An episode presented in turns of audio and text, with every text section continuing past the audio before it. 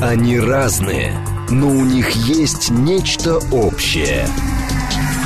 Они угадывают курсы валют, знают причины кризисов. Их мишень – события. Эксперты отвечают на ваши вопросы в программе «Револьвер». Револьвер. Программа предназначена для лиц старше шестнадцати лет.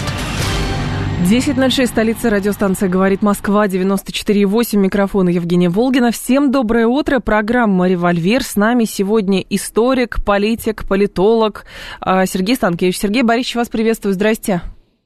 Здравствуйте, я еще миротворец и христианский пацифист. А, прекрасно. И просто от вас это звучит гораздо солиднее, чем просто обычный титр. Наши координаты семь три семь три девять четыре восемь, телефон, смски плюс семь девять два пять восемь восемь восемь восемь девять четыре восемь, телеграм для ваших сообщений «Говорит Москобот». Смотреть нас можно в YouTube-канале «Говорит Москва», стрим там начался, телеграм-канал «Радио Говорит МСК». Давайте начнем с обмена пленными, который произошел. И здесь есть несколько фактов. Во-первых, фактура. Читаю по «Коммерсанту». России передали сорок девять военнослужащих и оппозиционного политика Виктора Медведчука. Украине, внимание, двести пять пленных. Как пишет «Коммерсант» со ссылкой на украинские СМИ, среди освобожденных сотрудников ВСУ командира запрещенного в России батальона «Азов». Как отмечается, они останутся в Турции под личной гарантией Реджепа Тайипа Эрдогана до окончания СВО. А, возникает вопрос, Сергей Борисович, вот я когда все это прочитал сегодня... И не один вопрос. Да, не один вопрос. Во-первых, вчера утром начали с воззвания к великой победе и борьбе с нацистами, продолжили, значит, фразами, что новой получки вам хватит, чтобы платить с поля боя ипотеку, а закончили, закончили обменом на тех людей, которых хотели предать новому трибуналу, который бы назвали «Нюрнберг два ноль». И сделали это тихо, без шума и пыли, но арабы и украинцы заполнили информационный вакуум. Это вообще как? Это очень плохо. Вот общая, если оценка, а теперь давайте попробуем ее расшифровать. Я понимаю, что переговоры на эту деликатную тему должны вестись в тайне. Да? Это понятно. Тем более, что в данном случае э, общались между собой не э, Министерство иностранных дел и не уполномоченные по правам человека, как это было в предыдущие этапы, а это спецслужбы вели диалог э, между собой. Э, участвовали посредники, такие как э, президент Турции Эрдоган и наследный принц Саудовской Аравии, он тоже участвовал. Все это понятно, но почему мы узнаем о происходящем, мы, россияне, узнаем о происходящем из турецких газет, вот я их штудирую uh-huh. вчера и полночи, да, из арабских газет, из украинских источников. И вот газета «Коммерсант», видимо, тоже, почитав что-то на эту тему, опубликовала. А официального Ой, телефон выключите, пожалуйста, Сергей Борисович. И внятных пояснений о мотивации сейчас, когда уже все состоялось, нет. Более того, важны ведь картинки, да? И очень тягостное впечатление, откровенно говоря, на меня произвела такая картинка, как вот стоит эта группа наших освобожденных. Их сняли где-то издалека, в темноте, на летном поле. Ночи, в одиночестве, на поле аэродрома военного в Чкаловске. И все. И вот, и вот в этом виде они стоят. Здравствуй, Родина.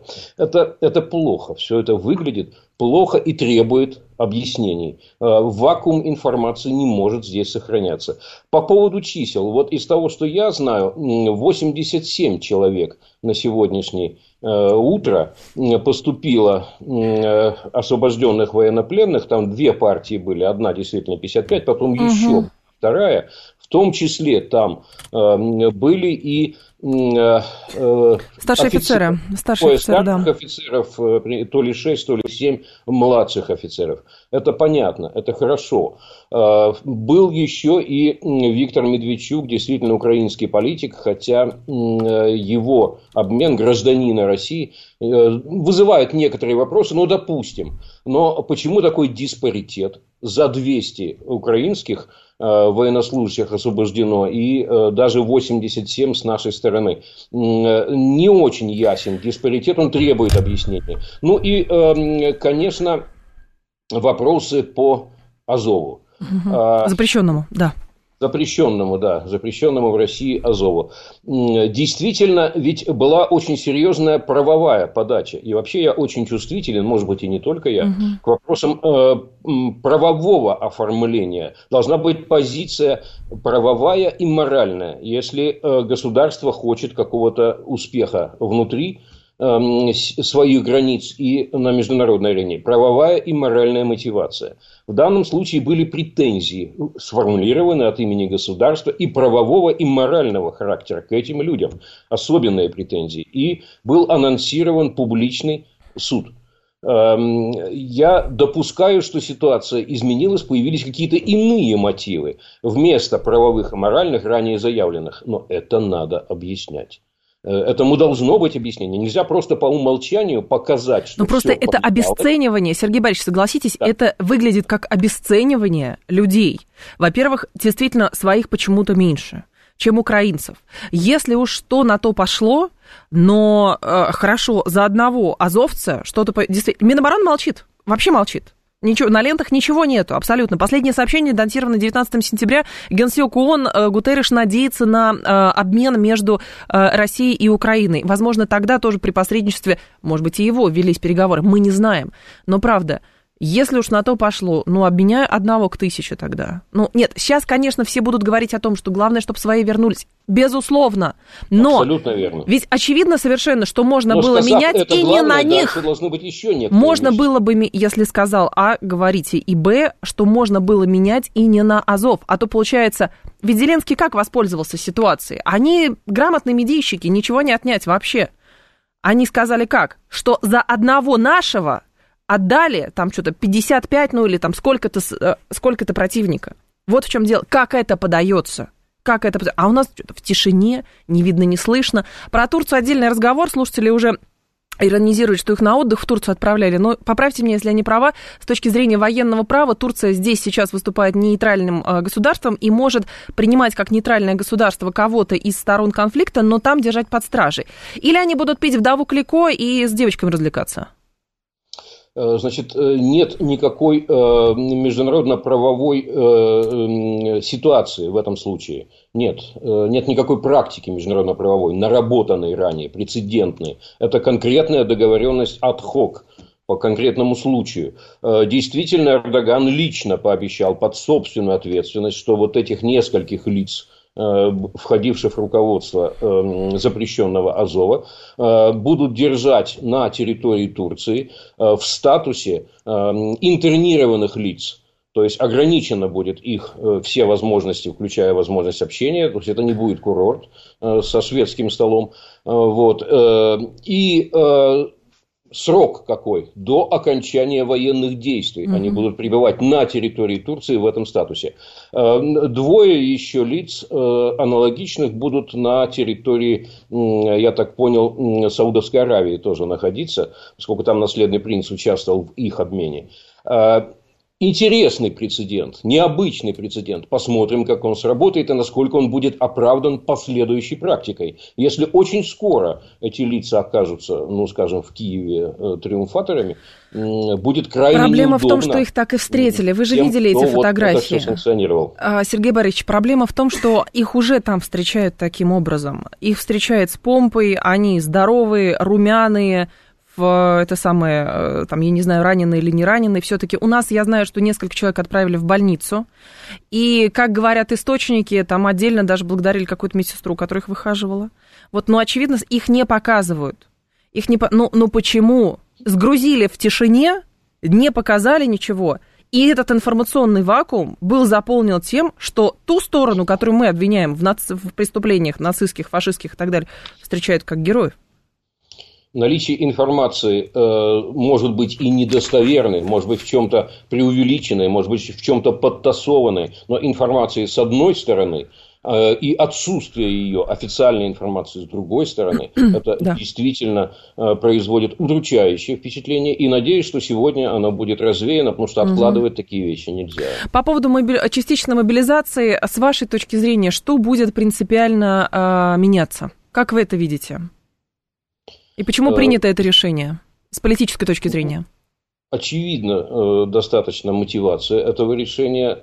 Те задачи, которые были официально объявлены руководством государства для специальной военной операции, они не могли быть решены вот этим ограниченным экспедиционным корпусом, порядка двести тысяч человек, которые там находятся и ведут боевые действия на территории Украины.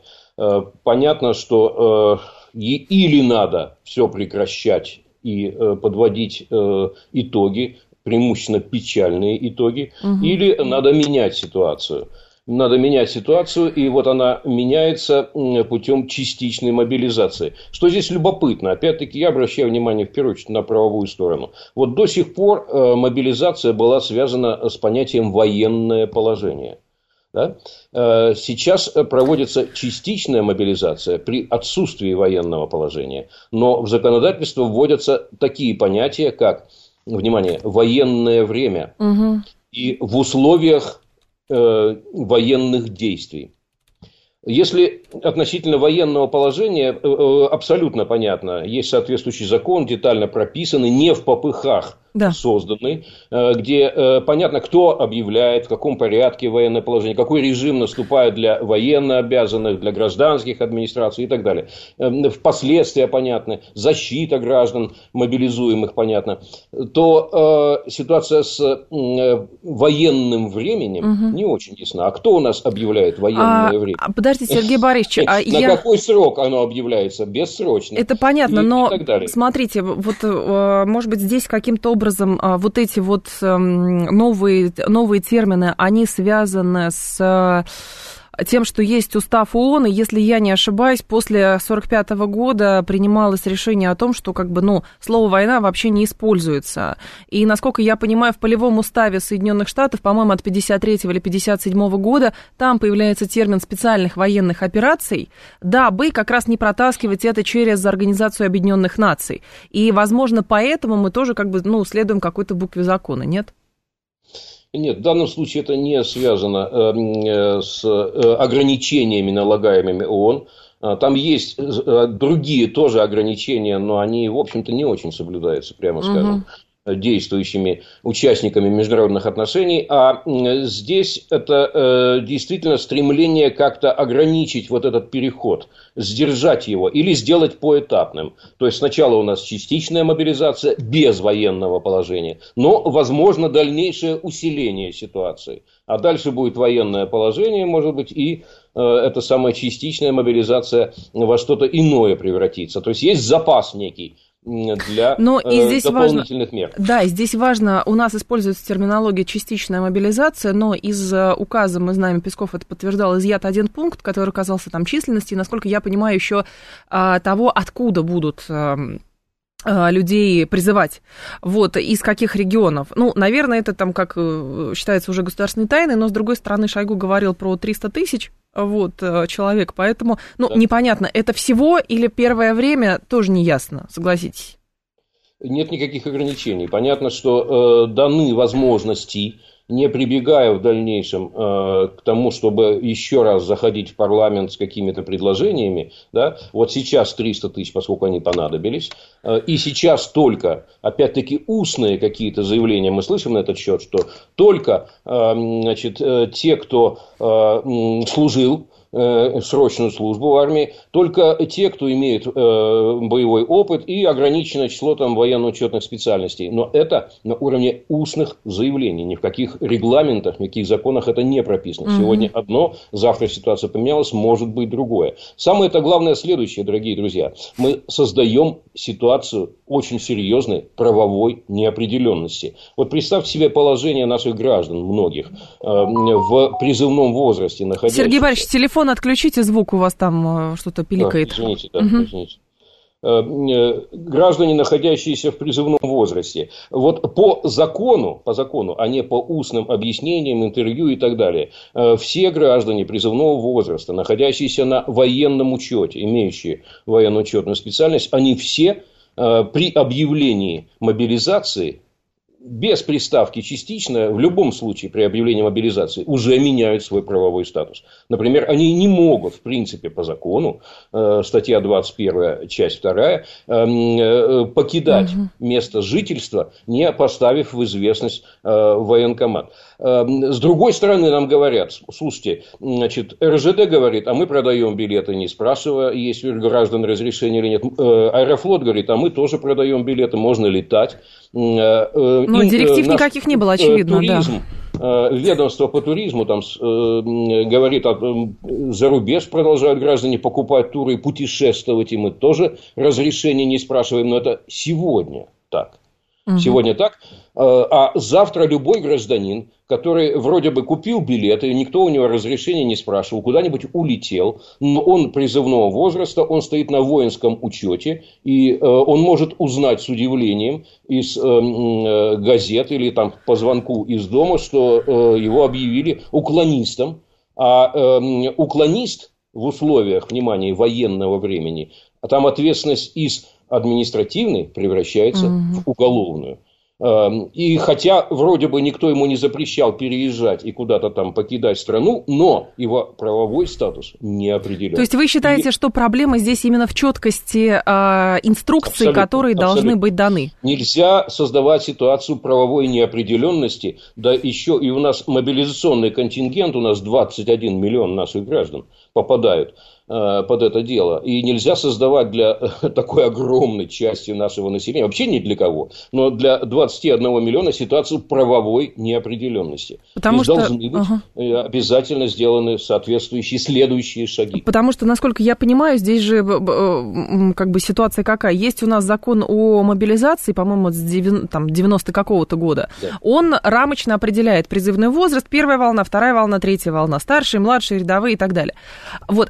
А тот указ, который вчера был подписан, он, э, скажем так, э, позволяет из всего вот этого числа общего, то есть как бы указ этот, это подзаконный акт к вот этому основному нормативному документу про общую мобилизацию, а здесь частичная мобилизация. И, видимо, военкоматы будут сами определять, кто им на данный момент нужен. Но, правда, никто не пишет, сколько танкистов, сколько пулеметчиков, сколько инженеров, сколько там еще кого-то. Это будут уже на местах У, решать. Указ, ну, я так это указ понимаю. Указ президента не может быть подзаконным актом. Это параллельное. Параллельное, прошу это прощения, параллельный да, параллельное. законодательный акт. В том-то и дело. И возникли, как бы вот, возникла угу. коллизия, как говорят юристы. Еще один момент я вам скажу. Смотрите, появля... что появляется дальше? Появляется разъяснение от имени Государственной Думы, что те, кто мобилизованы, обязаны продолжать платить ипотеку и рассчитываться по кредитам. Представьте себе, опять-таки, человека, там, отца семейства, на котором ипотека там, и парочку потребительских кредитов, машина в кредит, там, холодильник в кредит. Да? И вот его призвали. А семья потянет дальнейшие выплаты. Появляется дальше на арене Сбербанк. И он, Сбербанк, ой, простите, Сбербанк, Центральный, Центральный банк. банк да. И Центральный банк рекомендует. Только, банкам, только рекомендует. Да, да, да. Рекомендация вам такая. Вы дайте тем, кому, кто мобилизован, вы дайте им кредитные каникулы. Почему не пожалуйста. списать? Почему не списать Какие эти кредиты банки сразу? Банки прислушались к рекомендациям, хотя банку сложно будет прислушиваться к таким рекомендациям. Даже за его счет, за счет банка это делается. Потом да? выступил какой-то депутат, который сказал, а может быть, все-таки государство будет платить. Но есть подсказка государственным людям, если так на, на то пошло. А то, получается, частичная мобилизация это для одних, потому что там долг, и, скорее всего, люди многие, которых будут присутствовать, призывать, они действительно понимают, что надо защищать родину и так далее. Но при этом вступает, значит, в, на арену банкиры, депутаты, Центральный банк, министерство, которое говорит, ну нет, давайте вам как, как во время пандемии коронавируса, дома посидите, работы нету, а кредит вы потом заплатите. А, здесь, а если он оттуда вернется с увечьями, который не позволяет ему восстановить свой собственный доход, как он это будет платить? Вот правовой статус тех, кто призван, да, и служит по контракту, призван, там более-менее все понятно. И там, кстати, угу. урегулирован и вопрос, связанный с ипотекой тоже. Да? Там берет определенное обязательство государства. А вот вновь мобилизуемые, да, да, да, они, я про них говорю. Э, в неопределенном правовом статусе оказываются в значительной мере. И здесь или будет так, или будет иначе. И они вынуждены ловить какие-то комментарии из средств массовой информации, вместо того, чтобы точно знать, на что они имеют право и как они защищены. Вы важную вещь сказали по по поводу медицинского страхования, связанного с возможной утратой здоровья, а то и жизни. Тоже важные вещи. Значит, вот здесь с чем это связано, такое вот порождение правовой неопределенности? С тем, что законодательство у нас в период военного времени, но у нас не только, и в мирное время так бывает, когда сегодня что-то сказано, а завтра шлеп и уже закон. Вот э, эта манера таким образом законодательствовать, особенно в такой деликатной сфере, как э, военные действия, угу. как мобилизация и так далее. Ну, давайте, ребята, с этим как-то наведем порядок. Ну, просто здесь получается странно немного, что накануне до обращения президента Госдума в трех чтениях сразу принимает вот этот закон о понятии мобилизация, там военное, что там, да. военное время, и там тут же прописывает, что там добровольная сдача в плен, значит, тюрьма, там то, тоже понятие, а добровольно сдался в плен, недобровольно. Добровольно, тоже непонятно. Вот, но, но это ладно. Потом выступление президента, и, как кажется, опять как будто бы для остальных министерств, ведомств, депутатов и прочее, как для сотрудников ЖКХ, снег зимой – это что-то необычное, и поэтому они начинают выступать с глупыми заявлениями, как то у вас получки хватит. Потом только ближе к вечеру они начинают говорить, ну, мы внесем инициативы и прочее. Вот эта неготовность – это же тоже порождение как раз почвы для а, того, чтобы противник в информационном даже плане начинал этим пользоваться, плодить фейки какие-то, сеять панику и так далее. Почему четко нельзя работать? Обратите внимание на даты. Мобилизация началась двадцать первого сентября. Вчера, да. Да, да, вчера. Получается, вчера. То есть она угу. уже вторые сутки идет. А э, ответственные мужи, законодательствующие, нам говорят, а мы потом внесем дополнение. Потом, а мы потом, потом да. внесем угу. разъяснение. А, а мобилизация-то пошла. И люди уже мобилизуются, уже создаются там всякие штабы по проведению этой самой мобилизации в регионах, мы знаем. В общем, очевидно, что здесь уж если государство требует от своих граждан мобилизованности и каких-то серьезных действий и, и жертв даже, то государство должно показать здесь пример. Пример организованности, пример э, правовой четкости и своевременности действий обязательно, не откладывая на потом и не обещая что-то неопределенно в будущем. семь три семь три девять четыре восемь, телефон прямого эфира. Так, с ленты читаем. Взрыв прогремел в Мелитополе в районе Центрального рынка. Рогова говорит, Запорожская область за день до старта референдума готова к нему на сто процентов. И вот два разных заявления в течение четырех минут. Сначала готовность к референдуму на сто процентов, потом взрыв прогремел в Мелитополе в районе Центрального рынка. История с референдумами, они же завтра. Вот с вашей точки зрения, как коррелируются между собой как раз частичная мобилизация и параллельные процессы, это про референдумы. И зачем референдум, если тот же самый Рогов условно мог обратиться к Кремлю и сказать, что вот в таких условиях мы просим тра-та-та-та-та, а зачем проводить референдум? Ну, сложный вопрос, прямо скажем, сложный. Я поэтому здесь вам задаю, потому что вы способны на него ответить. Однозначной правовой интерпретации, я боюсь, не в состоянии дать. Угу. Нет, вот политической, давайте политической, не правовой. Я могу только сказать о э, последствиях, о последствиях э, и правовых, и политических. Но очевидными последствиями, конечно, ведь дальше мы понимаем, что да, сначала провели референдум, потом, угу. идя навстречу воле, выраженной в ходе референдума... Признаем референдум, присоединяем. Присоединяются, да.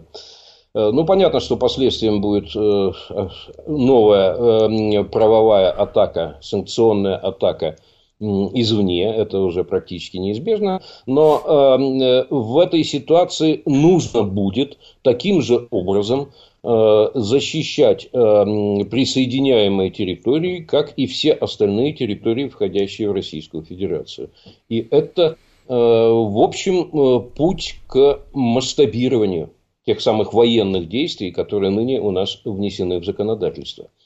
Это масштабирование военных действий.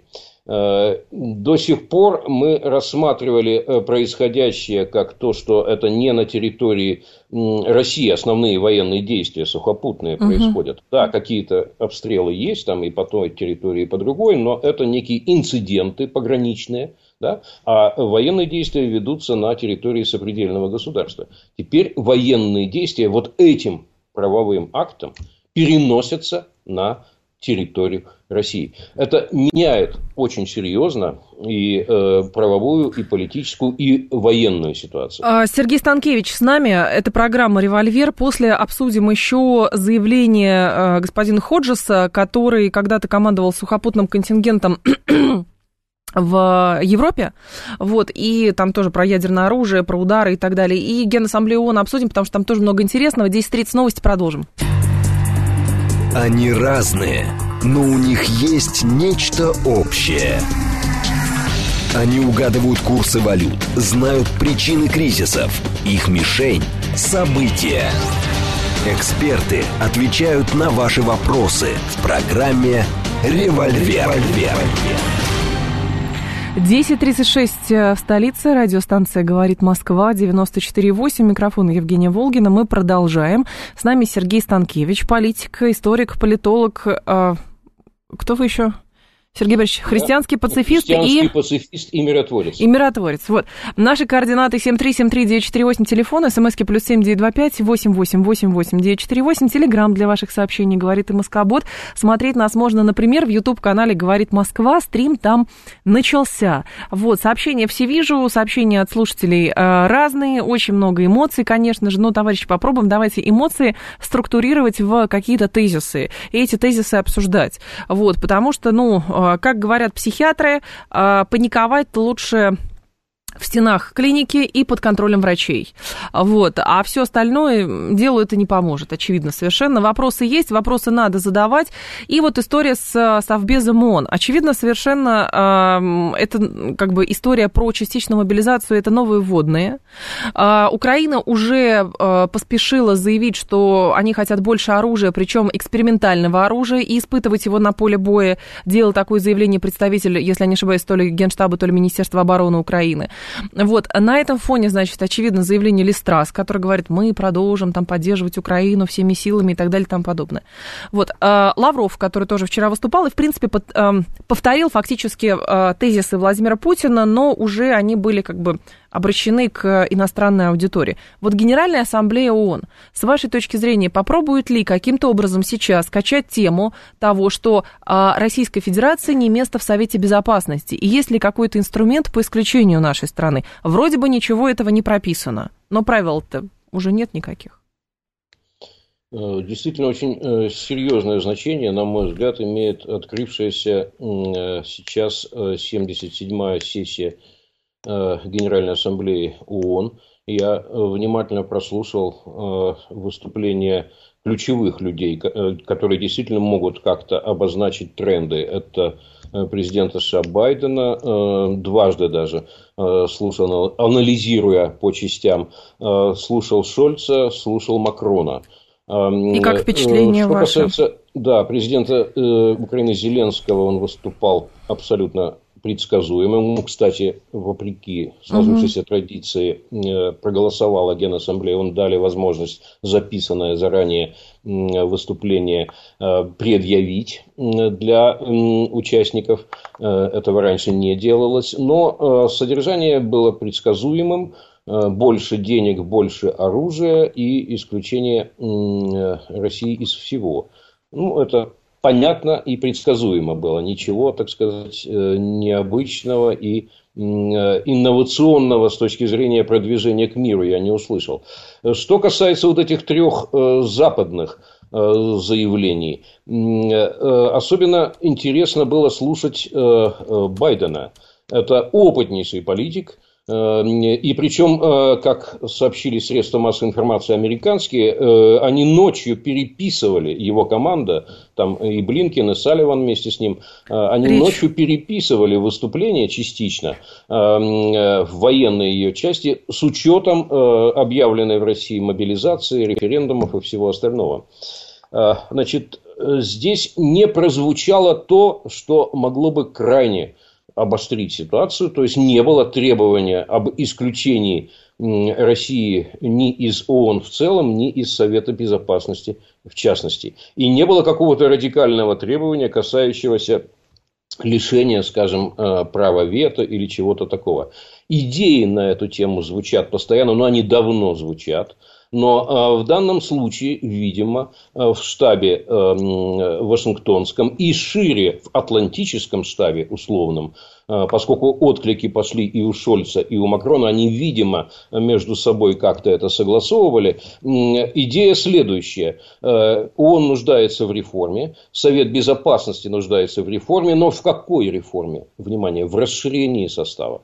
В расширении, и состоялось даже выдвижение канцлера Шольца, угу. самовыдвижение. Он сказал, что Германия готова войти в число постоянных членов Совета Безопасности и нести, так сказать, свое бремя, что действительно кладет конец окончательной послевоенной истории, после Второй мировой войны, потому что государство, которое тогда было побежденным и предметом серьезных разборок на Нюрнбергском процессе, входит в Совет, число постоянных членов Совета Безопасности, где только державы-победительницы были угу. до сих пор. Вот Германия такую заявку публично на трибуне ООН устами канцлера сделала. Это инновация. В любое другое время само по себе это было бы сенсацией, по поводу которой шумели бы дебаты экспертов и политологов. Сейчас это прошло, все как бы приняли во внимание и пошли дальше. Вот удивительное все-таки время, в которое мы живем. Значит, скорее всего, действительно, в дальнейшем будет вставать вопрос о расширении э, и общего состава э, Совета Безопасности, сейчас там пятнадцать э, членов э, ротирующихся, и вот этой пятерки постоянных членов Совета Безопасности ООН. Об этом говорят все настойчивее. Угу. И э, здесь, по всей видимости, кстати, и Россия не отвергала эту идею. Она просто говорила, что вот сейчас пока нет готовых каких-то предложений, всесторонне согласованных и продуманных. А вот, в принципе, мы как бы не против. Видимо, до этого все-таки дело дойдет. И тем более, что вот сейчас таким образом, ну, очевидным, проявляет себя, скажем, Турция, которая давно претендует тоже на вхождение в число постоянных членов Совета Безопасности. Он заявилась Германия. Видимо, будут какие-то заявки еще и от африканского континента, угу. например, от Египта. Так что этот вопрос неизбежно будет переходить в правовую плоскость, но очевидно, что не в этом году и не в следующем. Сначала вот эта горячая фаза военных действий на территории Украины должна все-таки завершиться. А, тут тогда другой момент. Смотрите, из заявлений, сейчас скажу, я специально его сохранила, сейчас, секунду. Так, значит, Листрас. В этот решающий момент конфликта я обещаю, что мы будем поддерживать или увеличим нашу военную поддержку Украины столько, сколько потребуется. Пока я говорю, на Украину прибывает новое британское оружие, включая ракеты эм эл эр эс. Мы не успокоимся, пока Украина не одержит победу. Ну, то есть потоки оружия туда, конечно же, продолжатся. Но вообще интересно, вот сама, сам функционал сейчас, вот Генеральной Ассамблеи ООН с помпой каждый раз проводится. Но сейчас, по сути, все эти люди говорят одно и то же, что они говорят и у себя дома. Зачем это нужно было? Что именно нужно? Ну, зачем вот, зачем вот сейчас функционал Организации Объединенных Наций и в данном случае вот этого заседания Генеральной Ассамблеи ООН? Чтобы что? Нет, ну, сессии Генассамблеи он ежегодно проходит. Да. Это нормально. Это, это важнейший форум, и я категорически не соглашаюсь с теми, кто кричит, что это бесполезный орган. Вот именно сейчас, когда, когда утверждается публично, кстати, в том числе я впервые услышал это из уст нашего министра обороны, что идет, оказывается, война между Россией и коллективным Западом. Угу. Вы обратили на это внимание? Удивительным тоже все-таки в какое-то время мы живем. Министр, это не публицисты пламенные, это не депутаты, последователи незабвенного Жириновского, да, объявляют, что мы ведем войну с коллективным Западом. Это говорит наш министр обороны. У нас война, говорит министр обороны. Россия воюет с коллективным Западом. Пока на территории Украины, но, в принципе, как бы непонятно, где завтра. А вы считаете, вот, что это не противостояние России и коллективного Запада? Ну, противостояние, да, но министр обороны говорит о войне. Вот в этой ситуации все-таки ООН действительно как единственная площадка легитимного какого-то диалога, еще сохраняющегося, угу. и Совет Безопасности крайне важна. И давайте перестанем, наконец, на эту тему какие-то вопли осуждающие издавать. Нет, а зачем частности... осуждать? Мы же не, не, я не про осуждение, Сергей Борисович, я про не, то... Не, я это не вам, не, бой, не дай бог, адресовано. Я говорю как раз про функционал, потому что каждый раз говорят, что вот переговоры нужны и так далее. Но сейчас... читая и слушая вот эти вот заявления иностранцев, мы понимаем, что конец-то еще далеко. Вот в чем дело. То есть мы находимся в учебнике истории. Какой-то параграф сейчас пишется, но где конец главы и сколько параграфов будет, мы не знаем. Вот э, чего мне э, не хватило, э, в том числе и применительно к э, выступлению нашего министра иностранных дел, он действительно э, объяснил действия России, официально уже объявленные, и это важно, важно себя объяснять. Да? Но мне не хватило все-таки какого-то более широкого, угу. а наш министр может и более широко изъясняться, такого, знаете, полотна какого-то, нарратива, как принято говорить, содержащего и правовые, и моральные, и исторические категории. Вот чего-то такого более развернутого и доктринального. Это сейчас очень важно. Потому что оппоненты, которые противостоят России, они это делают постоянно. Это делает, у них даже догмат э- уже, не то что доктрина, у них догмат. Догматы, доктрины и так далее. Вот я, например, почитал, посмотрел, что, собственно, говорилось. В том числе и говорится экспертами, которые связаны с действующими первыми лицами. Первые лица могут изъясняться уклончиво, эксперты часто более откровенно, как и у нас с вами, например, разговор. Угу. Да? И вот что говорят западные эксперты, вот их картина мира. Мир распался на две сферы – демократическую и авторитарную. И вот демократическая, самопровозглашенная такая демократическая сфера, она агрессивно идет на эту авторитарную для того, чтобы ее сдержать, для того, чтобы не дать России и Китаю на двоих доминировать в Евразии, мы им не дадим, говорит демократическая сфера, для того, чтобы обязательно... взять под контроль Украину и перетащить на свою сторону. И они откровенно объясняют, почему. Если нам удастся Украину оторвать все-таки от России и от той э, вот, сферы, э, которой мы противостоим, и перетащить на нашу сторону, то что? То, во-первых, так сказать, мы э, сдержим тем самым очень серьезно Россию, она уже никогда не поднимется на наших, э, по крайней мере, на нашей памяти. А во-вторых, все остальные в мире подожмут хвосты и притихнут.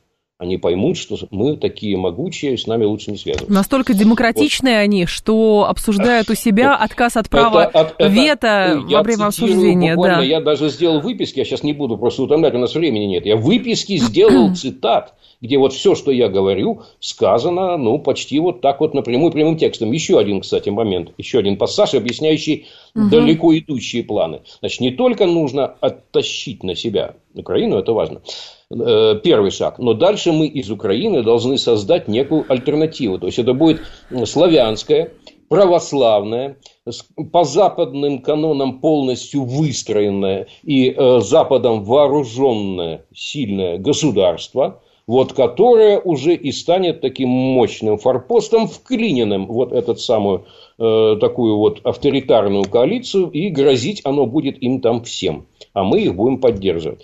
То есть, вот это все формулируется вполне академично, угу. доктринально, открыто, на экспертном уровне. Не всегда это попадает напрямую в высказывания политических лидеров, но видно, что они в курсе дела, потому что вот вкраплениями эти экспертные разработки, они видны и в политических выступлениях, в том числе в ООН. С нашей стороны какой-то вот э, внятной картины до сих пор не наблюдается, потому что мы говорим с нашей стороны, что мы слышим? Специальная военная операция будет продолжаться до полного достижения ее целей. Точка. Такие денацификация цели. Еще, демилитаризация. Демилитаризация, вот денацификация. А как можно потрогать вот эти два э, э, понятия? Говорили про вот такой, процесс денацификации? По каким, по каким признакам мы сможем сказать, что да, денацификация состоялась? Или демилитаризация Волыну-то отдали. Состоялась? Волыну-то обменяли, понимаете, в чем дело? Вот тоже вопрос. когда этих самых вытаскивали, сдавались на Азовстале представители запрещенного Азова, тогда говорили, вот процесс денацификации идет. двадцать второго сентября, ночь на двадцать второго сентября. Где этот человек?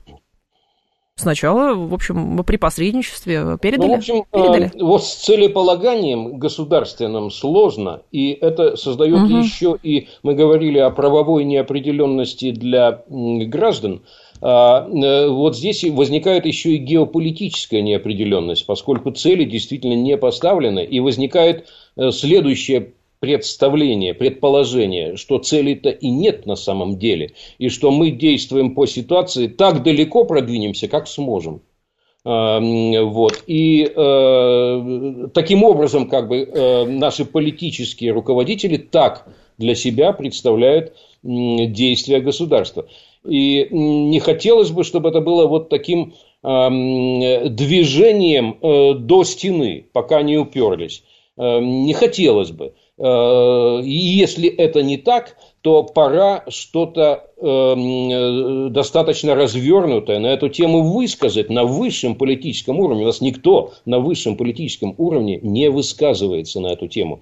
Э, и э, вот сейчас хотя бы, когда уже мы э, слышим и про референдумы, присоединяемые территории, мобилизацию пока частичную, и мобилизационный резерв в двадцать один миллион, вот сейчас недостаток в ясном политическом целеполагании, он особенно ощутим.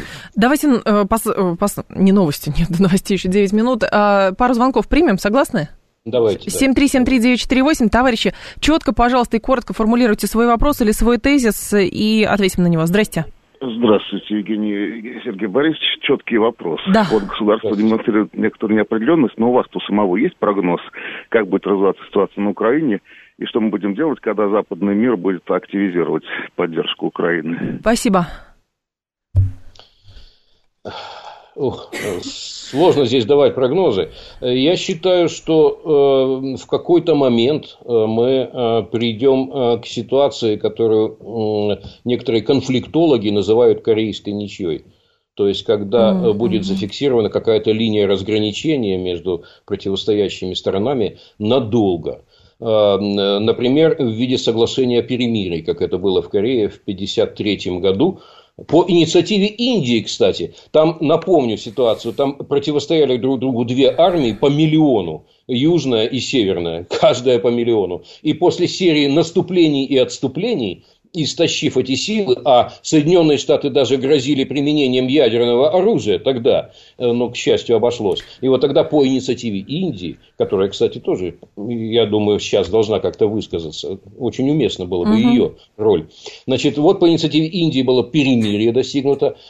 Кстати, Южная Корея не подписала, она считала, что она жертва агрессии и собиралась бороться до победы. Но Штаты а цикнули на Южную Корею. Вместо Южной Кореи подписал американский генерал с со всей генеральской прямотой поставил подпись.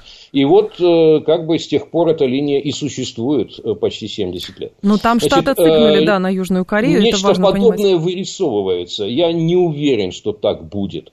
Потому что это невыгодно вроде бы никому. Это невыгодно э, ни э, украинской стороне, ни российской стороне, ни европейской, которая э, в центре Европы не захочет оставлять э, вот такую мину замедленного действия. Да?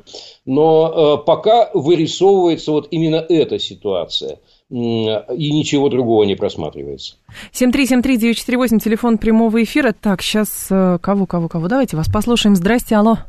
Да, здравствуйте. Пожалуйста, такой вопрос. Давайте. А, вот совершенно неудачная информационная политика нашего, ну, военно-политического руководства, так скажем. А, операции, которые проводят, начинают оправдываться после, совершенно неумело. А, не кажется ли вам, что оно... И у нас, у призывников, возникает вопрос, что постоянно какие-то за спиной договорники, какая-то этот. Причем мы вроде бы готовы воевать, но постоянное ощущение договорников и слива, которые подпитываются нашим военно-политическим руководством, не, не позволяет нам в полной мере как бы быть уверен в своем будущем и боевом, и как бы в гражданском. И, и у нас такой вот вопрос простой. Оно само военно-политическое руководство не хочет пойти в отставку, как бы... Кого-то... Ой, ну нет, давайте не про отставки, а про то, что... Давайте про до... вот эти вот, как будто договорняки. То есть то, о чем мы с вами вначале говорили. Есть люди, которые готовы идти защищать Родину, но в то же время происходит то, что произошло минувшей ночью, и возникает вопрос, как бы, а что требуется-то на самом деле? Для меня понятно одно, может быть, я повторюсь, правовой статус тех, кого государство призывает и, и поручает им, а, совершать какие-то военные действия и, может быть, даже жертвовать здоровьем или, не дай бог, жизнью, правовой статус этих людей должен быть абсолютно однозначно прописан во всех деталях и надежным, выглядеть надежным и убедительным для них. Вот здесь не должно быть сомнений. Что касается э, целей операции, люди внятно должны понимать, э, э, какова эта цель, за которую они, может быть, положат здоровье или жизнь, и когда эта цель может быть достигнута, и когда станет ясно, что эта цель достигнута. Ну и, конечно, вот текущие действия в промежутке между призывом и конечной целью, вот текущие действия, они тоже должны как-то более внятно комментироваться. Так как это делается на ежедневных брифингах Министерства обороны, но оттуда можно только... понять, что э, победы э, ежедневно достигаются, и что какие-то невероятные, совершенно э, невообразимые э, потери несет э, противник. Э, вот объяснение каких-то реальных изменений, порой драматических, э, на э, полях сражений не происходит. И э, вбрасывание просто термина, например, «перегруппировка», ничего публично сколько-нибудь э, думающим людям не объясняет. То есть информационная политика действительно должна измениться. Государство обязано объяснять себя более внятно, э, более искренне, в том числе с упором на правовые и моральные мотивации. Ну, а еще можно добавить, что как раз вот эти вот тезисы и таких сообщений тоже много, когда вот там такой-то, такой-то должен уйти, потому что не справляется. Товарищи, еще раз, вот эта вся история, это признак, ну, действительно, некой истерии, потому что точно совершенно противная сторона жаждет, коллективная противная сторона, будем так говорить, жаждет того, чтобы здесь наступила неразбериха, паника, внутренняя смута и так далее и тому подобное. Это то, чего добиваются. Поэтому, ну, когда есть призывы какие-то «давайте кони на переправе поменяем», ну, слушайте, это тогда подпитка как раз-таки желаний и чаяний противной стороны. Зачем это нужно? Мы же говорим о том, что есть определенные там как раз правовые проблемы, какие-то там в информационной сфере тоже есть вопросы, но это все то, что, как кажется, можно исправить имеющимися силами, если на самом деле осознать то, что это требуется, а не смотреть как на врагов народа, на тех людей, которые ставят эти вопросы, которые не уезжают из России, чьи родственники пойдут частично мобилизовываться, кто не собирается ножи в спину собственной армии кидать, понимаете? Это вот эти люди задают вопросы. И точно совершенно ответы на них должны быть получены, как мне кажется. Так, еще. Самое дело, управленцы, плохо, что этот обмен в тот же день, когда у нас объявили частичную мобилизацию. Но это все про обмен. Мы про это тоже поговорим, я думаю, в информационном канале по поводу того, как, какова специфика и вообще технологичность процесса по обменам. Давайте еще один звонок примем, успеем. Здрасте. Алло. Здравствуйте, да, я прям быстренько, Дмитрий. Давайте. Вы знаете, ну, я так скажу, может быть, это старомодно, но наше дело солдатское, собственно, Родина позовет, значит, будем мы, если полезны.